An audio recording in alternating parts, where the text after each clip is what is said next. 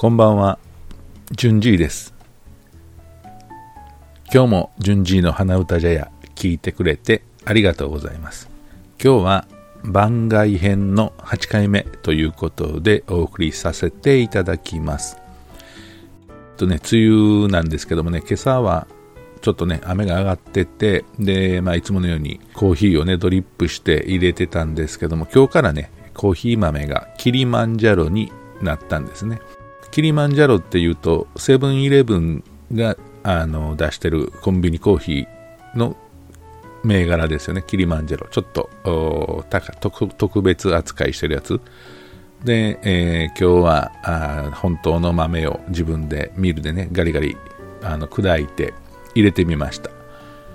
やっぱりね、あのー、ちょっと苦みがあってね、コーヒーらしいコーヒーっていうか、多分、あんまりコーヒーのことをそれほど意識しないとか詳しくない人がイメージするコーヒーっていうのがこういうコーヒーの味なのかなと思うそんなキリマンジャロはコーヒーですね。何言ってるのかちょっとややこしいですけども。毎朝ね果物も食べるんですけども今日はねちょっとビーワと、えー、何、えー、パイナップルとバナナを食べたんですけどもね。ビーワーがねちょっとまだ早かったったのかして味が淡白でいまいち何て言うかなこう輪郭がないというかぬぼっとした感じやったんですけども。ででもねあのバナナとパイナップルどっちも甘くて、えー、ただね食感がねその違いますやんか。パイナップルとバナナでは。でその違う食感が相反する似た者同士みたいな感じでなかなか相性は抜群でしたね。で、琵琶ですけどもね、あの、ことわざにね、桃栗3年、柿8年っていうのがあるんですけどもね、その、え、ことわざの続きに、琵琶は早くて13年って続くらしいんですけども、まあ、どうでもええことですけどもね、こういうどうでもええことを覚えてると、なんかの表紙にね、えー、使うことができて、え、えらいこと知ってるやんかっていうふうにしてね、あの、評価が高まるという効果があるのでね、覚えておいてください。ビワは早くて13年です。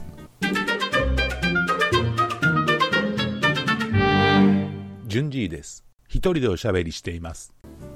今日は朝からね、あのちょっとブログを書いてたんですけども、まあ、あの、ちょっと、なんていうかな、ツイッターとかでもちょっと書いたりしてたんですけども、それをまとめて、えー、ブログを書いたんですね。で、何を書いたかっていうと、この9月にちょっと東京へ行く用事があるんですけども、まあこれ毎年行ってる用事なんですけども、今年はね、こういうコロナの影響でね、なかなか今はあ県をまたいでのね、えー、外出なんかもはばかられる今日この頃なんですが、まあ、9月になったら行けるのかなと思いつつ行きたいなという気持ちがね、まあ、あの強いんですけども出張というか地方へ行くときは何で行くかですよね問題は、まあ、時間があるのかないのかっていうところもあるしその目的のところへ何時に行かなあかんのかなっていうこともあったりなんかしてでねその行く前の日の仕事の都合とかもあるのでね、えー、なかなかあ難しいというか限られてくるというかそういうゆとりのある旅行じゃないわけですからね、えー、結構タイトな中で、えー、行くのが出張なんですけども。で今年はねあの密かにサンライズ出雲っていう寝台列車で行きたいなって思ってるんですね。サンライズ出雲っていうのはと今日本で残ってる最後の寝台夜行列車。みたいなんですね。僕は、まあ、鉄道オタクと違うから詳しいことはよくわからないんですけども、このサンライズ出雲というのとサンライズ瀬戸っていうのとね、2つあって、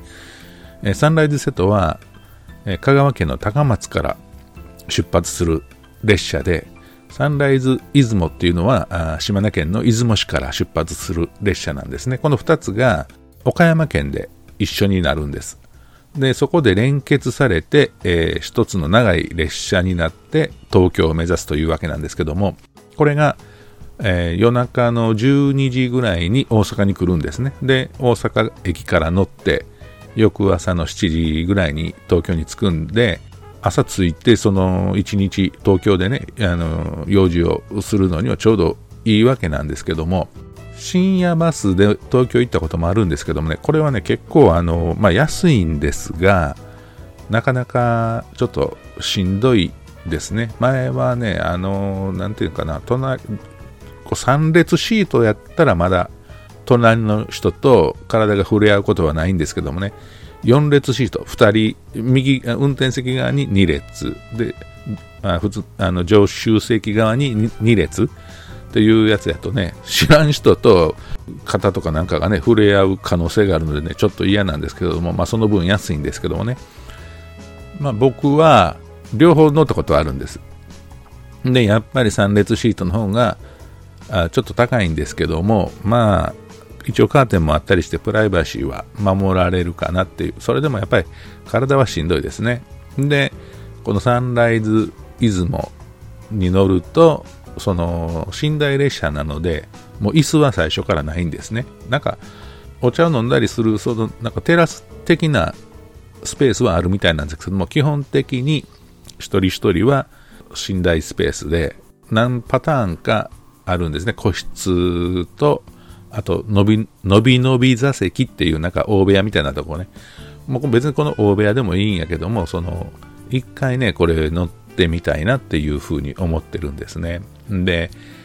このね、寝台列車、夜行列車っていうのがね、まあ JR がいつまでやるかもちょっとわからないんですね。だから、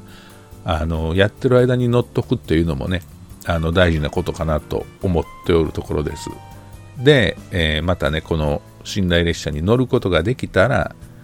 それはまたこのポッドキャストなり、ブログなりでね、えー、その感想をご報告しようかなと思っております。